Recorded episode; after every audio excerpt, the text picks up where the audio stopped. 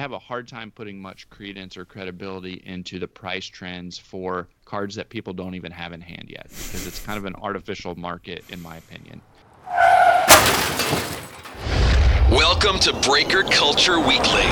The guys from BreakerCulture.com help pull back the curtains and give you insight into the hobby. Sit back and enjoy interviews, product breakdowns, and hobby analysis so you can get your edge in the marketplace. And now, to the show. What is going on, folks? Ty from Breaker Culture, and this is episode 91 of Breaker Culture Weekly. Proud members of the BenchClear Media Network. Go to benchclear.us and check out all of our great content from our awesome list of shows that is going to continue growing in the next few weeks. Hint, hint. Or go to our YouTube channel and check out some stuff there as well.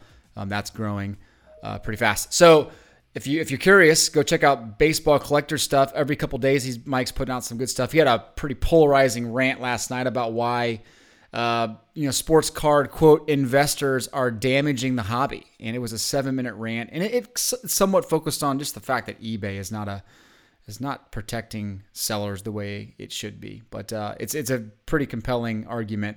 So go give that a, a, watch on YouTube. And then Jeff from Pack Geek had Eric Norton on the show today. His episode came out. Today's Wednesday, June 10th, and he, uh, yeah, he opened up a box of 93 Upper Deck, looking for a Derek Jeter rookie, and there was some great conversation that took place there in that uh, that episode. So go check that out.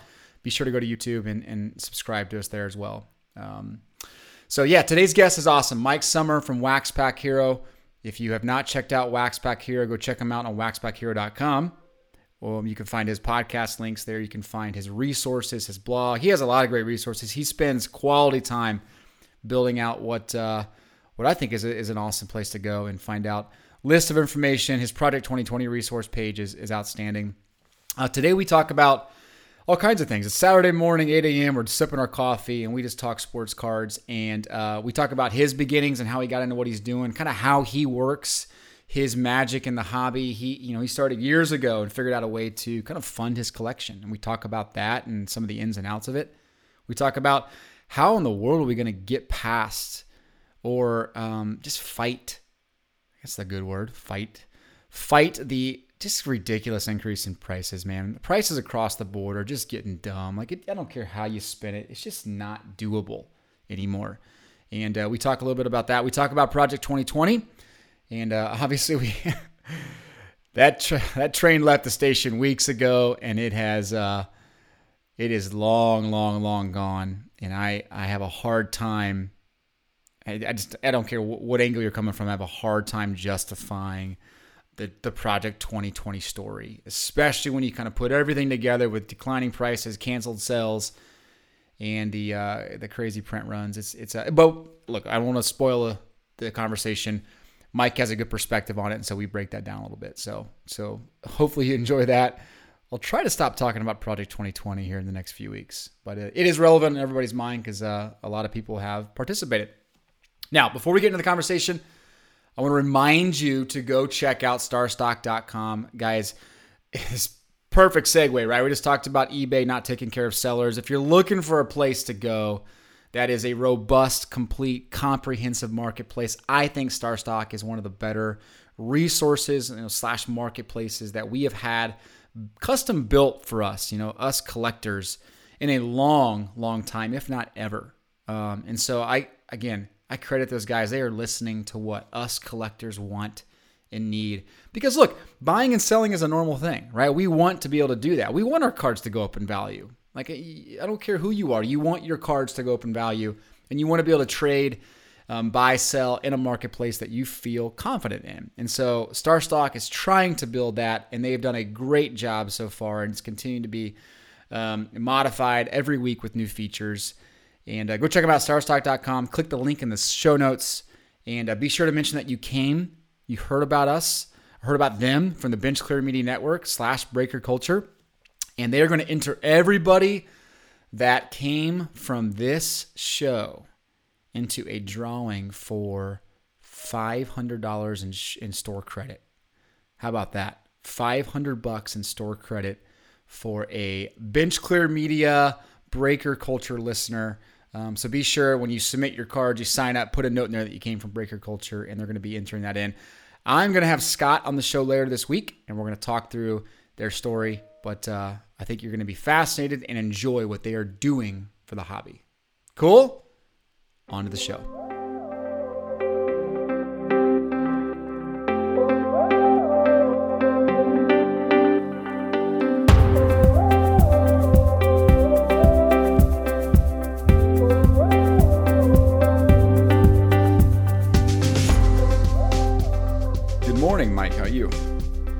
Am doing well. How are you? Good. This is uh this is an early morning podcast for you and I. 8 a.m. Central. Are you a On a coffee guy? Saturday morning. yeah. exactly. Good stuff. Commit level for both of us should be uh, admired. Well, when it when it comes to talking cards, you know, I I sometimes wonder if it can ever be too early to start talking cards. Are you uh, are you a coffee guy? Yes, I'm uh, I'm drinking some coffee right now in my fourth annual Roger Ebert's Overlooked Film Festival mug. Whoa! I'm assuming you've had a picture of that up somewhere on Twitter. That that deserves uh, some recognition. I'm I'm I'm sure it's it's up there someplace. Yeah. We'll have to dig it up. Um, what's your go-to roast? Do you have? Are you particular about your coffee? Uh, no, I I'm not. Uh, I like to grind a whole bean coffee, you know. Um, but I typically will buy it by the kind of two pound bag at Sam's. There's a, a I think there's a roaster out of Iowa that they bring stuff in from, so it's not one of the the big national roasters. It's a it's a more local roaster, and I typically will buy that. But I honestly can't remember the name off the top of my head right now. I just know I, I just know the bag, and that's what I grab. That's right. No, it's funny. I some weeks I feel like I'm pretty uh, picky about my coffee, and then other weeks, well, same thing. We walking through Costco, we'll grab the two pound bag and just deal with it. Very hard to tell the difference most of the time. Yep. yeah. So, so for folks that don't know you, Mike, maybe give us a little bit of a you know quick background of you and Wax Pack Hero and kind of your foray into into the sports car world.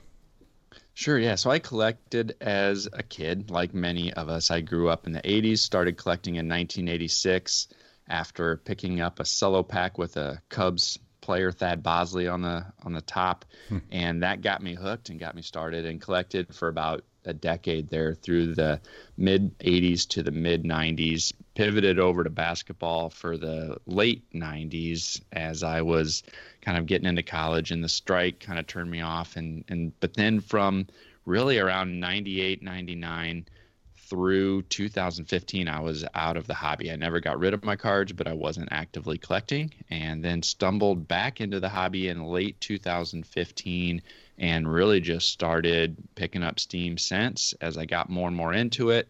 I realized that if I wanted to collect at the level I wanted to collect, I'd need to um, figure out a way to make the hobby a little more self-sustaining and so kind of added the business element of buying and selling to try to generate some extra funds to help cover the cost of the cards I want to keep.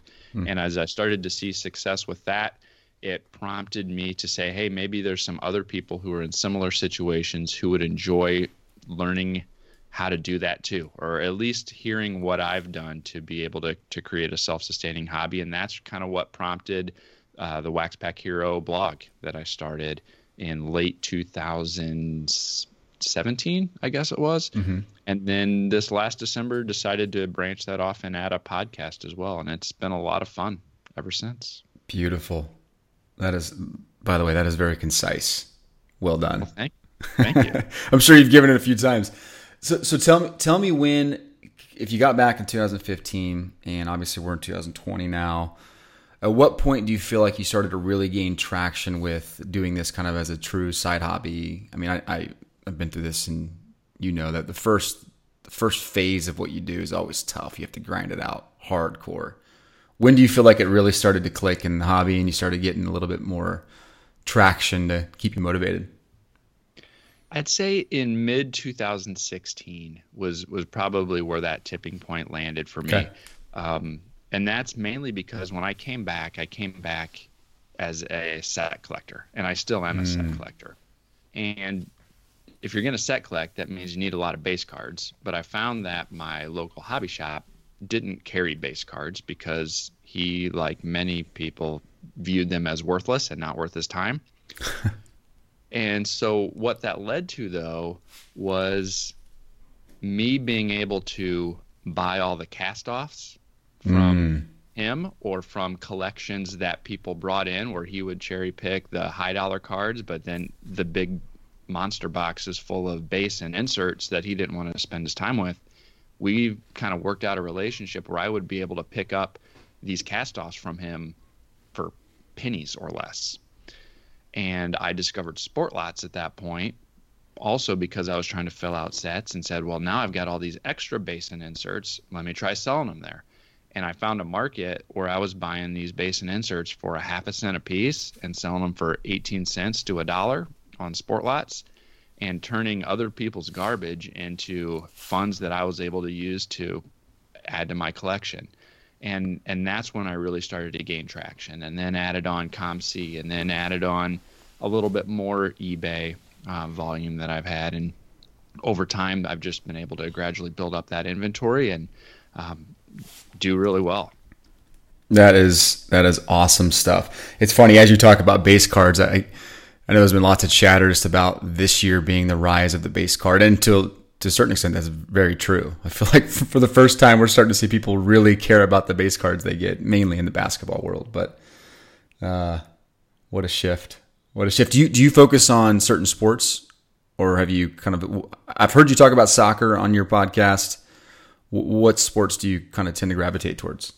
Yeah, baseball is my primary still. Okay. Um, I usually try to to put together at least one basketball set a year and one football set a year. I have some players from basketball that I always try to, to set aside if I get them. You know, I've got being in, in Central Illinois, Michael Jordan was always one of my favorite players, and I continue to have a you know a several hundred card Michael Jordan collection, and you know I've got some other favorite players from that era. Football, I've got you know a handful of of stars that I kind of have in my own personal collection binder, but I don't necessarily go out of my way. I usually just cherry pick a few of them out of different collections I buy to to continue to build that. Mm-hmm. Soccer, I've bought and sold more from just on the business side, you know, because it's it for a while was something that you could get pretty cheap, and then you know as prices started to rise, I would sell that off. But I will buy and sell anything hmm. that I can make money on. I'm not discriminate from that perspective, but for my own personal collection, it's predominantly baseball with a more limited um, football, basketball, and hockey. Got it. That makes sense. You, you did nail a, a, pretty important point that it's always a point of contention, right? You're just in this to flip cards to make money, but it's like, hey, look, I'm doing this to fund my own collection. So yeah, yeah, uh, I'm I'm with you. I'm not discriminate either. So when you when you look at a, a, a, guy like Jordan, right? You just mentioned you had a few hundred in your collection, and you, you obviously know the explosion of Jordan prices the last few months. Yep. Um, at what point do you kind of rationalize keeping a card in your collection versus selling because the the prices have reached they just reached a point where it just makes too much sense? Do you think about that, or do you, as a collector, do you just kind of hold those cards and those players and you have no intent of selling? Yeah, I think for me, if it's you know some of the cards in my own collection, I have had multiples of. Okay. And I'm happy having multiples of just because I enjoy the card so much. Those are the types of cards that I will eventually it'll prices will eventually reach a point that I'm comfortable selling my duplicates mm. because I think the prices have risen so much. I don't really ever consider selling kind of those single copies or the the one set or whatever it might be if it's in my my personal collection. I'm i'm happy to kind of keep it forever. Um, but there are others that i will be you know much more willing to sell once prices go up especially if they're duplicates. And so that's kind of the the gauge that i use. Got it. Got it. That that does make more sense. Um, I feel like this day and age, it's a lot easier to get duplicates yeah, I, I agree. You know, and especially when I'm buying, trying to, I try to buy collections. Yep. Is a, is a cost effective way that I've found to, to do things. And when mm-hmm. you're buying collections, you know you're getting everything and a lot of times multiples of everything and so that's that's been a way that that I've acquired those it's not one at a time you know through individual card purchases it's usually via a, a big collection that I've bought for sure for sure do you do you do you have cases for your cards that are sitting out in your, your office or do you do you kind of showcase your collection or is it kind of tucked away in a closet i know both of us have kids so you always have that variable but what's your typical way of ma- managing the uh, I don't know the views of your collection? Yeah, I've got uh, a closet that contains my PC. That a lot of you know I have some stuff in binders, you know, mm-hmm. some player binders and a few of my favorite sets and binders that I will will be able to go and pick out. I do have a handful of cards that are around my computer on my workstation. I've got a, a Nolan Ryan auto that I pulled out of Heritage. Uh, I pulled it myself. I've got a Pete Alonso auto from the Topps uh, Q&A last year at the National. Um, an Adley Rutschman auto that I bought from Topps.com. Thank you for pronouncing his name right. Thank you. Is that right? I'm not even sure. Yeah. That's how I pronounce it. Okay. Yeah, nailed it. All right, good deal uh, a Juan Soto um, that I pulled out of Allen and Ginter X, and then a Gary V auto on his Allen and Ginter card that I got from him at the National last year too. So I've got a handful of cards that are kind of displayed in cases um, right around my workstation that are some of my current favorites right now. But um, most of the collection is kind of in the in the closet that I'll pull out when I want to look at something. Got it. Yeah, yeah. We're we're very similar in that regard. I, it's funny. We talked to talk to some guys like Mike, the baseball collector, right? Who's got, I mean, his his collection's ridiculous, and he has it organized in his room. You walk in, it's like you're walking into a card shop. Whereas, uh, I have to kind of hide mine a little bit with little little ones walking around.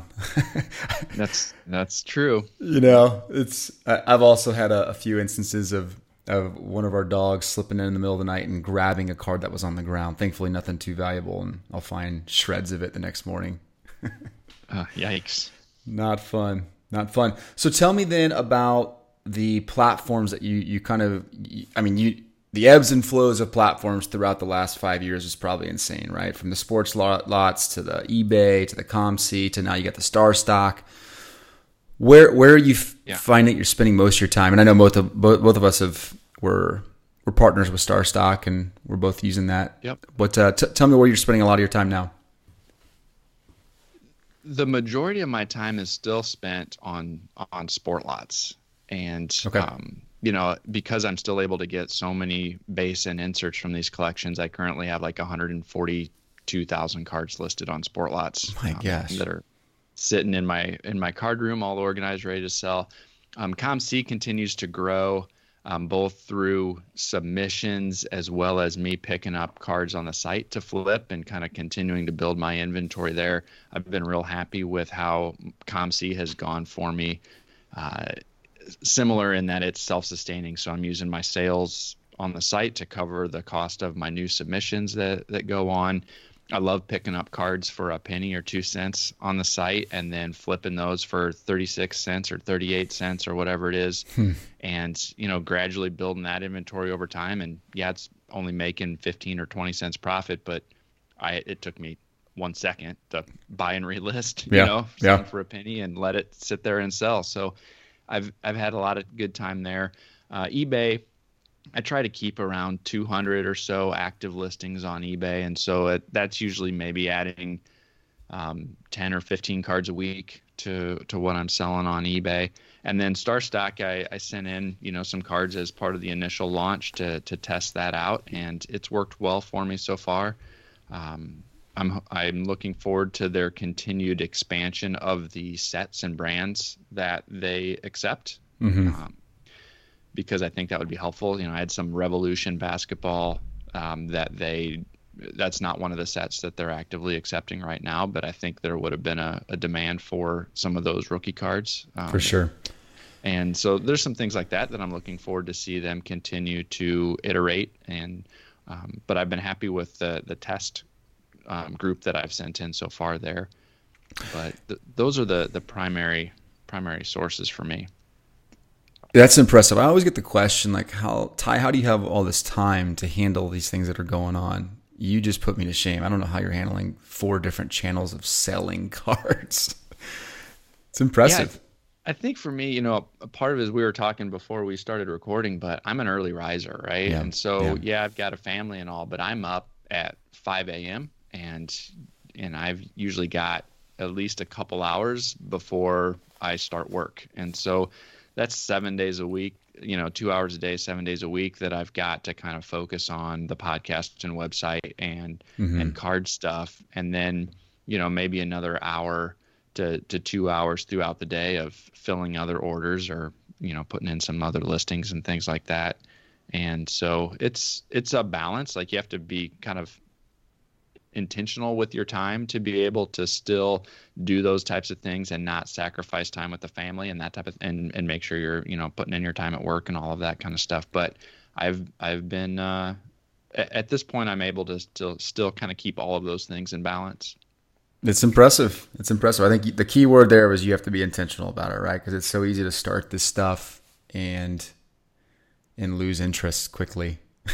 Mo-. Momentum is key in this in anything, but I feel like especially when you're building a hobby business, you have to can be so consistent to make it work.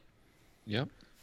You've been doing a great job. So, all right, so let's shift shift gears a little bit. Our one of our primary topics was to talk about Project 2020, and we can get to that here in a minute because I have some stuff I want I want you to respond to, but kind of give me your perspective on just the overall rise of prices in the hobby. I mean, my gosh, it seems like every time you look at a new first off the line product from Panini now, you got, I mean, we're well into the thousands, right?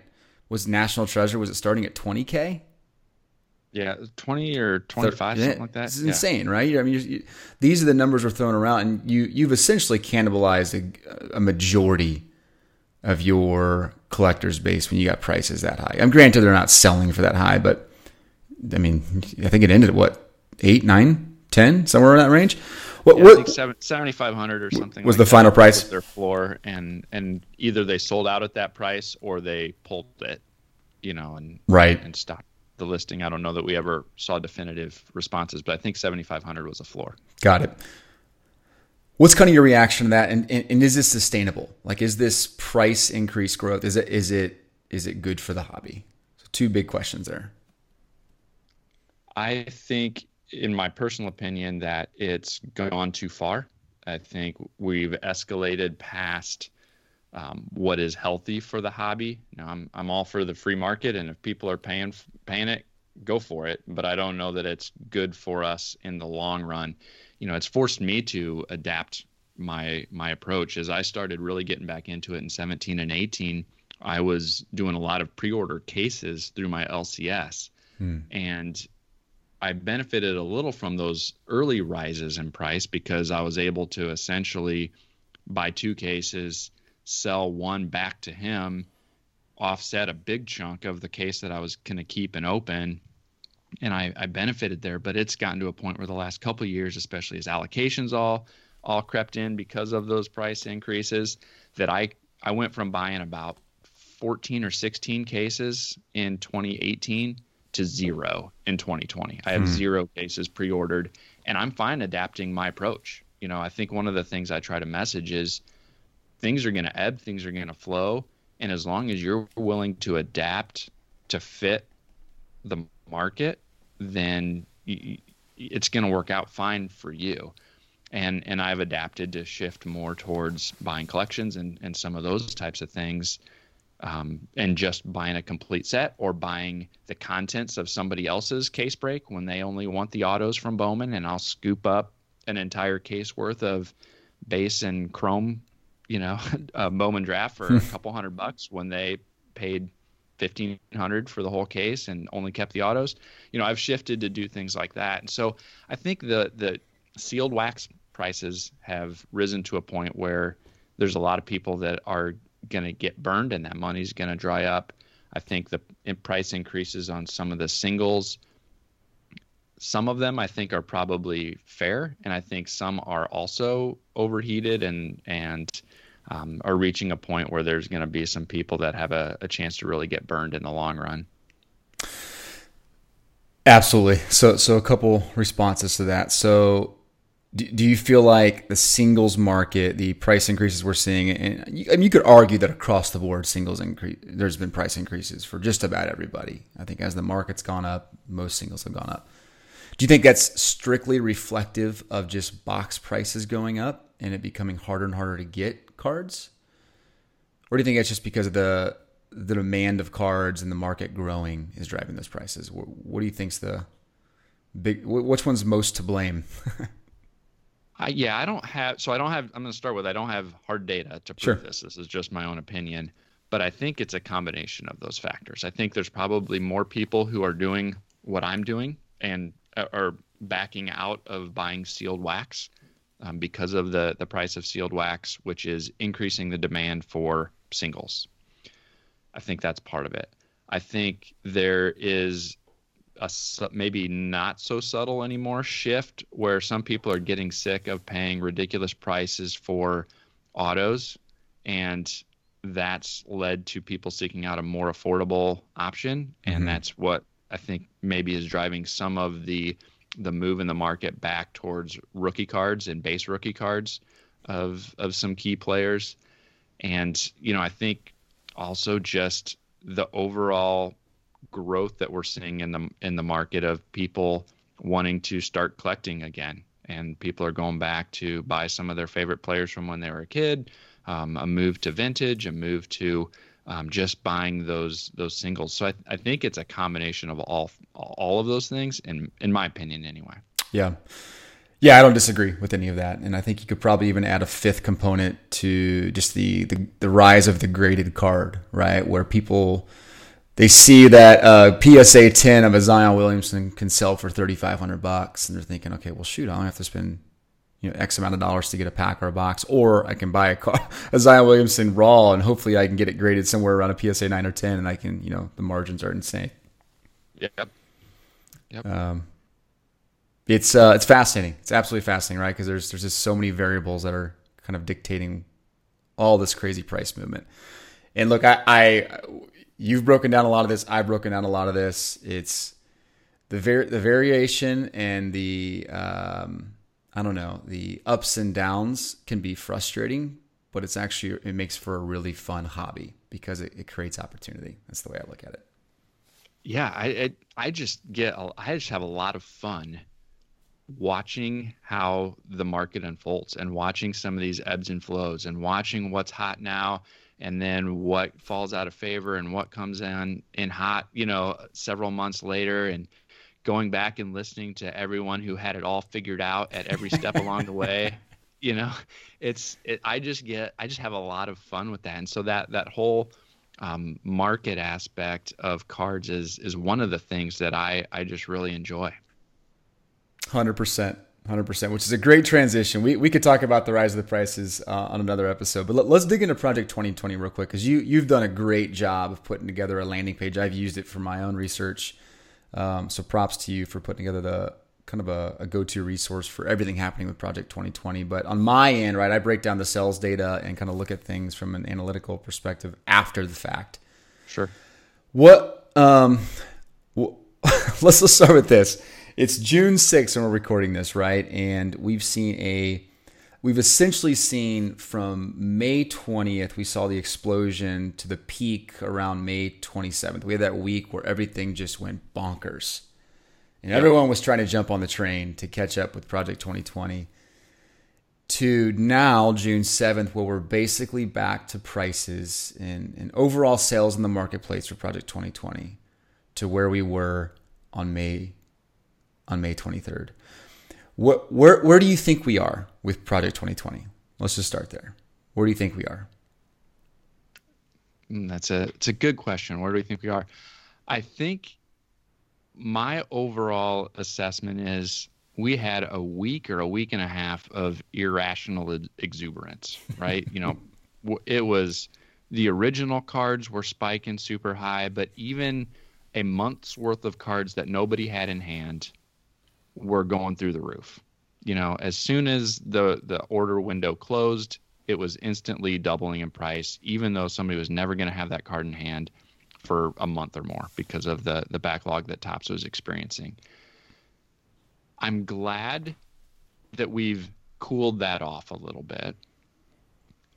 But I am cautious to make an overall assessment of the project based on the fact that we're only a quarter of the way through and we had a weird 15, 20 cards, you know, over a, a 10 day period. Mm-hmm.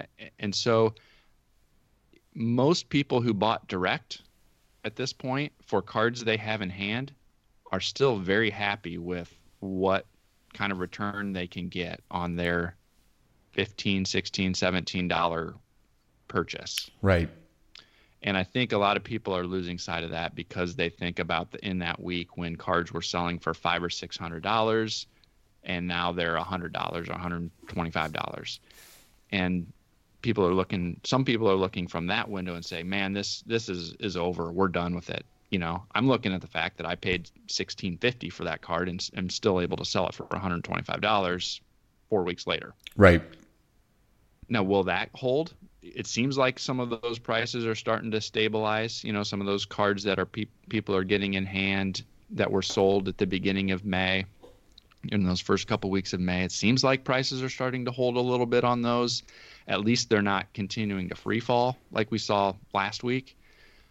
Um, will that continue? Will they continue to hold or will they trickle down into the 40 $50 range? I don't know. Mm-hmm. If they mm-hmm. do, I'm still doubling my money, you know, at that price.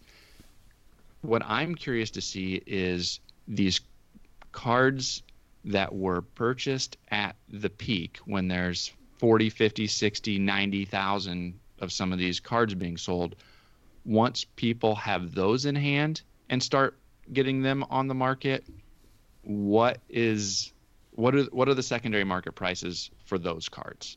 Mm-hmm. I have a hard time putting much credence or credibility into the price trends for cards that people don't even have in hand yet because it's kind of an artificial market in my opinion.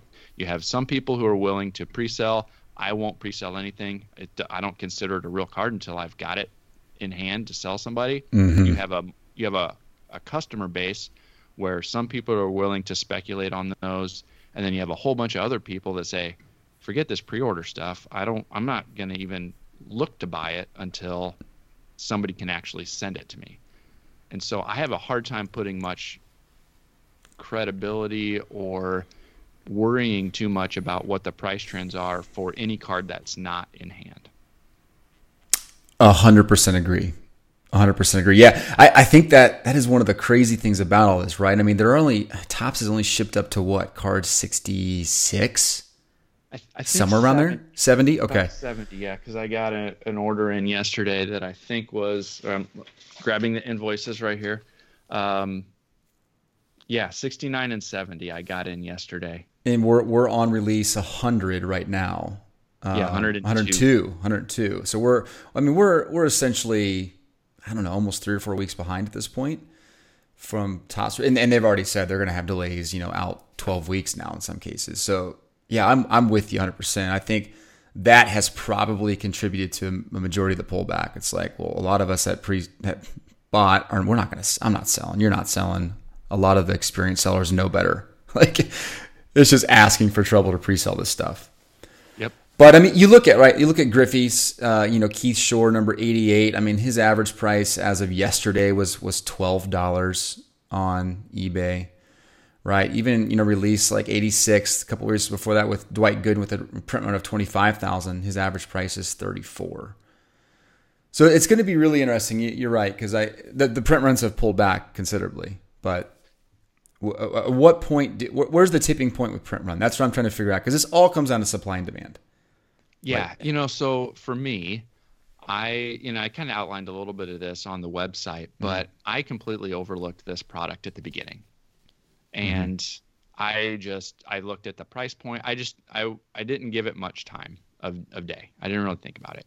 And then as I was starting to look more and more, and some of these early cards at the time were selling for 40, 50 bucks, I'm like, hey, that's double your money. I can buy a couple and sell one, and I essentially could build this for free. Let me test it out. So my first cards that I bought were 33 Don Mattingly. I bought 10 of those, and I bought 30 or 10 of the 35 Mike Trouts. Mm-hmm. And when I got those in hand a couple weeks later, at that point there wasn't much of a backlog. I kept one of the Don Mattingly's and sold the other nine on the day that I listed them all to the same buyer for like $38 each. And I'm like, I doubled my money in a day. and then two weeks later, it's selling for 400, 500, you know, and obviously that was in the midst of the, the hype and that's come back down.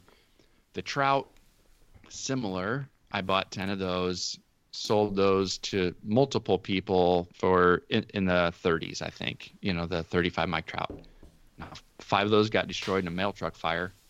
Um, what? Which was it's yeah yeah. So I had a somebody bought five, shipped to California, and uh, according to USPS, they had an alert on the tracking. I was supposed to call customer service, and they're like, "Uh, yeah, so your package was destroyed in a mail truck fire, and so you might as well go ahead and and you know do what you need to do, file a claim, and all of that kind of stuff."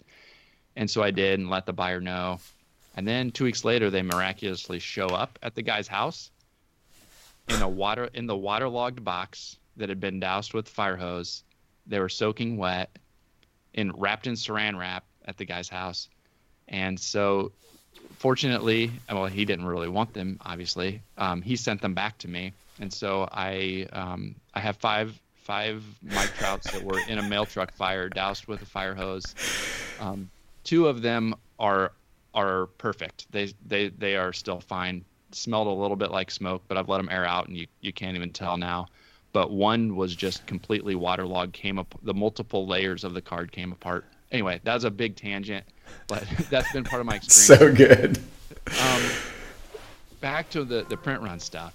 When I when I decided I was going to go into this a little bit deep, I started buying ten at a time with card number fifty seven Henderson. Okay. And I bought ten of several of that in that in that range. Then I backed it down to five as we started to see a little bit more of a, a price increase and we started to see a little more lag in shipping times. And fortunately for me, I feel at this point, I backed down to only buying two of each card right before the the big the big run up. So kind of with the mm-hmm. in the the mid 80s there, I I started only buying two at a time and so, fortunately for the me, the ones that I've I went deeper on are still selling for pretty decent on the mm-hmm. aftermarket. Um, and the ones that are now bordering on that break even point or under are are ones that I only bought two of. And so I, I think we're we're we're going to see you know an interesting balance of where this print run, where the right quote unquote right print run is to have it still be a popular hold people's popularity but still have decent secondary market prices. I think mm-hmm. with this 101 and 102, we might see cards that get back into just over 10,000 again, you know? Um, and so I'm interested to see where it all goes and, and, and learn where that right print run is. But again, I, I don't know that we'll have a good assessment of that for another month until some of these high print run cards start to be in hand. Completely agree. Completely agree. Yeah, it, it's it's funny, right? So the the uh, the charts that I'll put out, it, it's is there's a direct cor- and it's funny how the market kind of just handles this on its own, right? I, I love the free market kind of digesting these certain things, but it, it's there's a direct correlation between you know green prices, which are the you know the top fifty percent of prices, and the lowest print runs, the top bottom fifty percent. I mean, it is almost identical. You could map it by a simple equation almost. Yep. It's it's like it, it truly is running on supply and demand. I think what people tend to forget is that when we saw that run up that week, it's like a momentum stock, right? Where no one cares about fundamentals. It's oh my gosh, everyone's doing it. Everyone's got FOMO, right? They're all buying. A lot of the people are buying and selling again and again and again. It's the same community of buyers and, that are just flipping, right? And it's it's it creates this idea of artificial, you know, demand. Yep. When in reality, right, there's just the sports car market's big, but it's not as big as people think. Everyone kind of overestimates that. I feel like it's it's not as big as you think. Um, there's there's a lot of money in it, but a lot of that money is coming from a very small percentage of people that are actually in the hobby. So, I think that uh, that that made for a fun week. it was it's it was a it was a wild ride. Yeah, well, and on top of that too, right? I think you go you go into the Discord channels or the you know forums, and you find that uh, so many of these people were struggling with people canceling bids, yep. people backing out, and so you got all these auctions that really didn't happen, right? And so you got that kind of again artificial pricing um, that was taking place in the secondary market, and it no one knows that, right? No one knows what really happened behind the scenes on that transaction. And I think there was a good percentage of transactions that fell through because either people realized, oh crap, I overpaid, or a seller was like, nah, I think I'm good. I'm going to sell it for $500 more today. yeah, I, uh, I fortunately I only had one cancellation or or return request, and it was from some of the Ted Williams cards that I sold last weekend. Even after I'd had them in hand, somebody made me an offer and I accepted it, and then as soon as they got it, they decided they didn't want it anymore.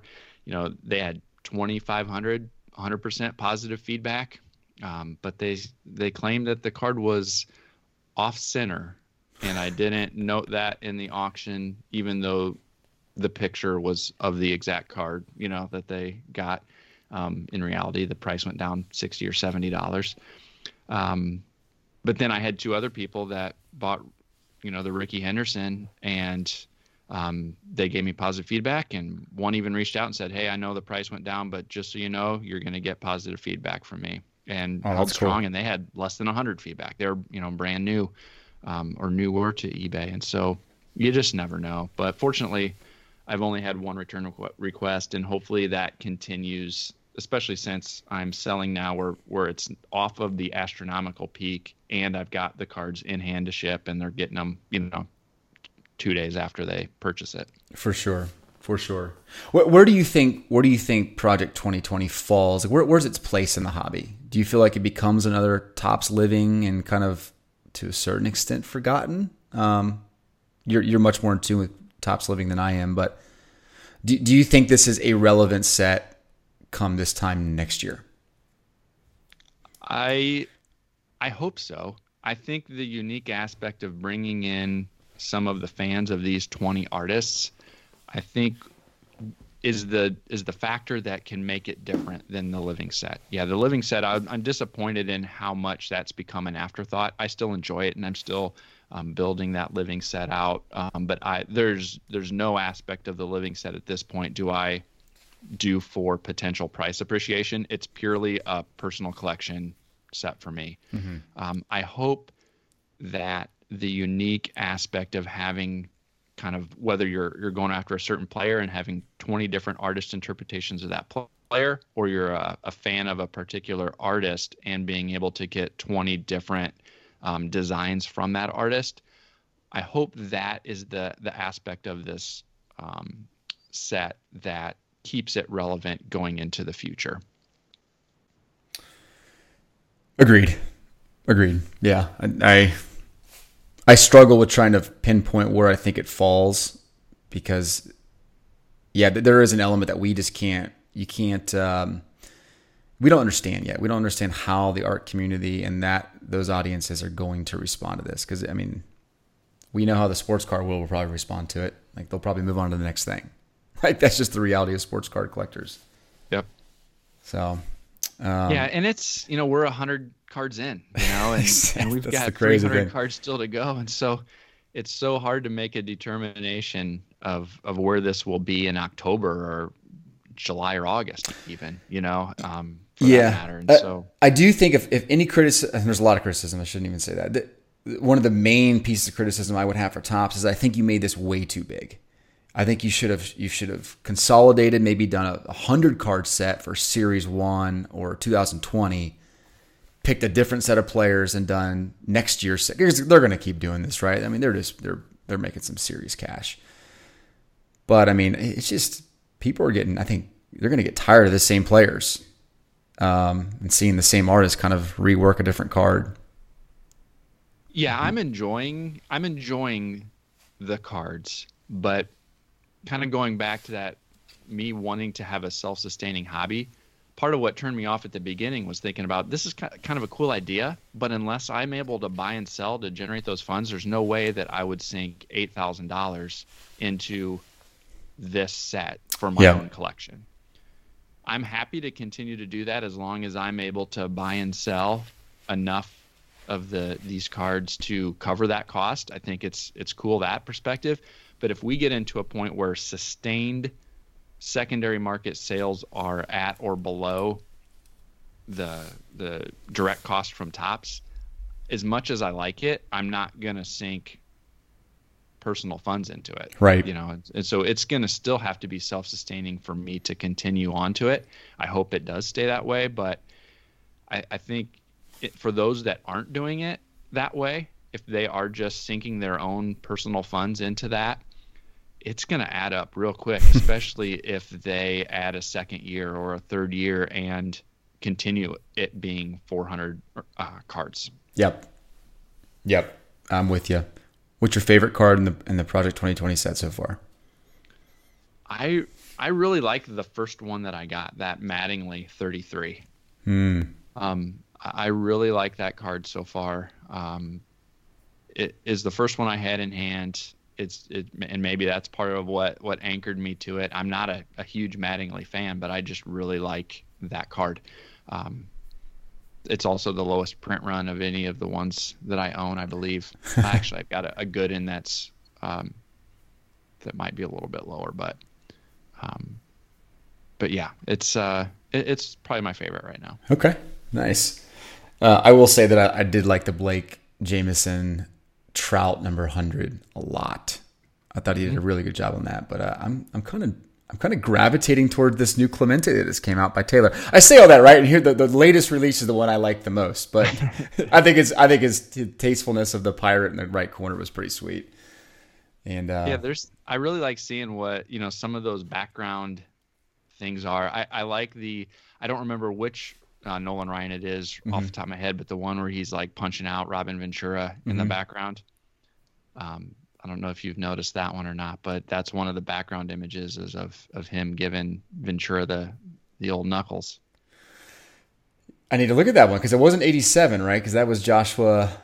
Is it Vides? I don't even know how you pronounce his name, but Yeah, let me let me look real quick. I'm having and I have to scroll on the website to the the Nolan Ryan section.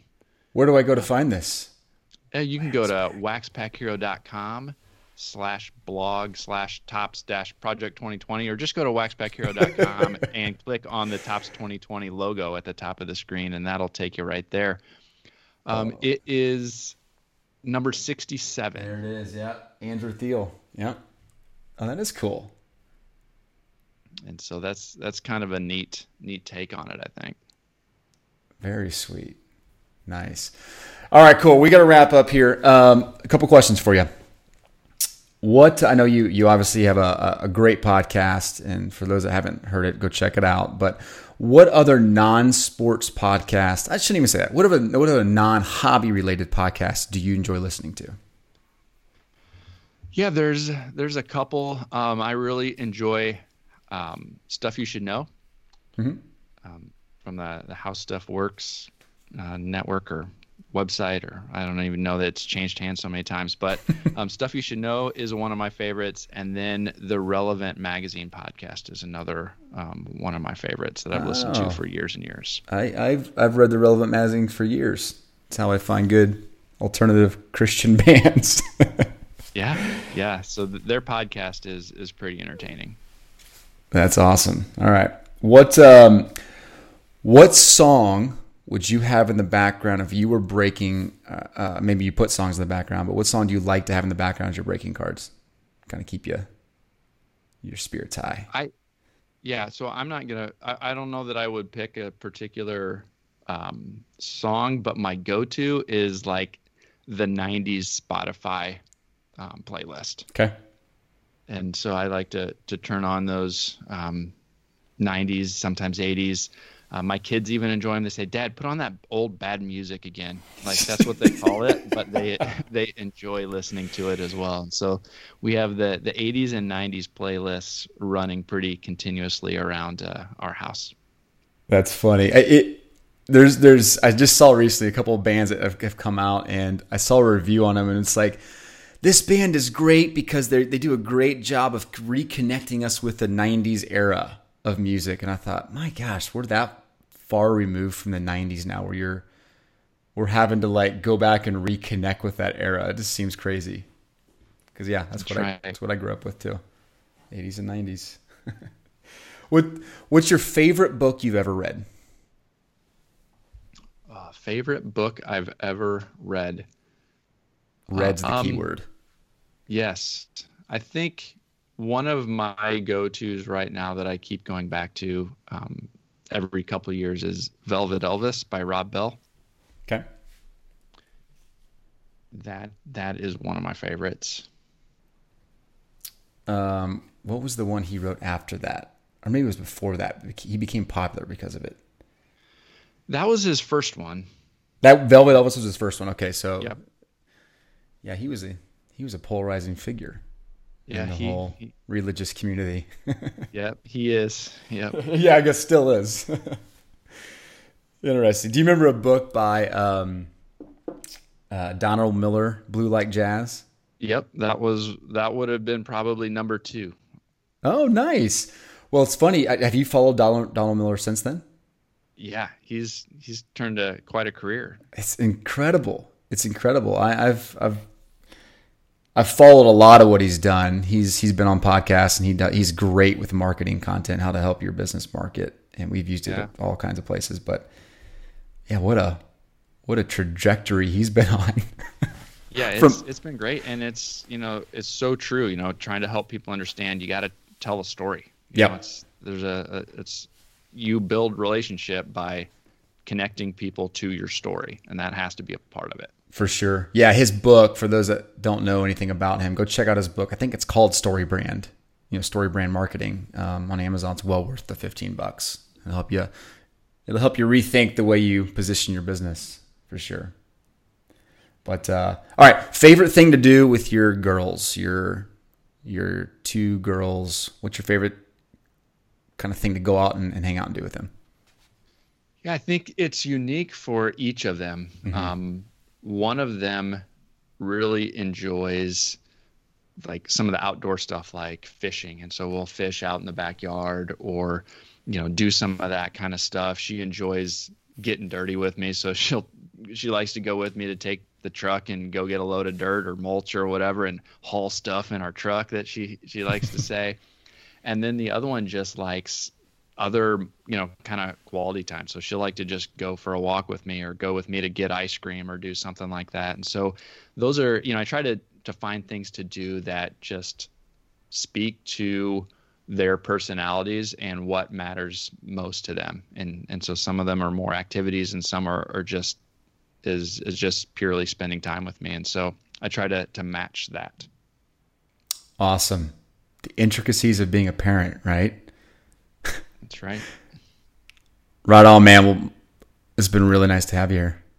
Have, yeah, a, have an amazing for, Saturday, Mike. Yeah, thanks for having me on. I enjoyed the conversation. Absolutely. Real quick, waxpackhero.com.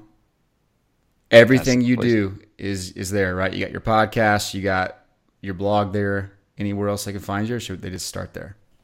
Yeah, I'd say start with with waxpackhero.com and that has the links on where you can subscribe to the podcast and read the the articles that I've got out. You can follow me on Twitter at the Mike Sommer. That's probably the other main social media presence. Cool. What's your TikTok page? Uh, it's also Waxpack oh, Hero. Totally kidding. It's, it's continued to grow. in the I started that that TikTok account at the end of March, and I'm already up over 1,600 um, 1600 followers or whatever they call it. Um, but it has been an explosion. Every 15 second video I do is, you know, getting in the thousands of views. I had a, a, a video of me saving a turtle out of our neighborhood pond overflow in the back that's over 300,000 views on TikTok. I mean, what the heck? No joke. That, that, that platform is no joke. And so I've uh, had a little more fun there doing card content, I do a, a, dad joke with my girls every once in a while. It's a lot of fun. But yeah, Wax Pack Hero on TikTok as well. Well, there you go. I'll, I'll, have to go check that out. I need to start an account first, but yeah, I need to go check that out. Amazing, dude. Have a great weekend. Thanks so much for your time. You too. All right, brother. Talk to you later. Bye. Hey, this is Jeff from Pack Geek. Hope you enjoyed this episode of Breaker Culture. Come check out my show on YouTube at youtube.com slash packgeek.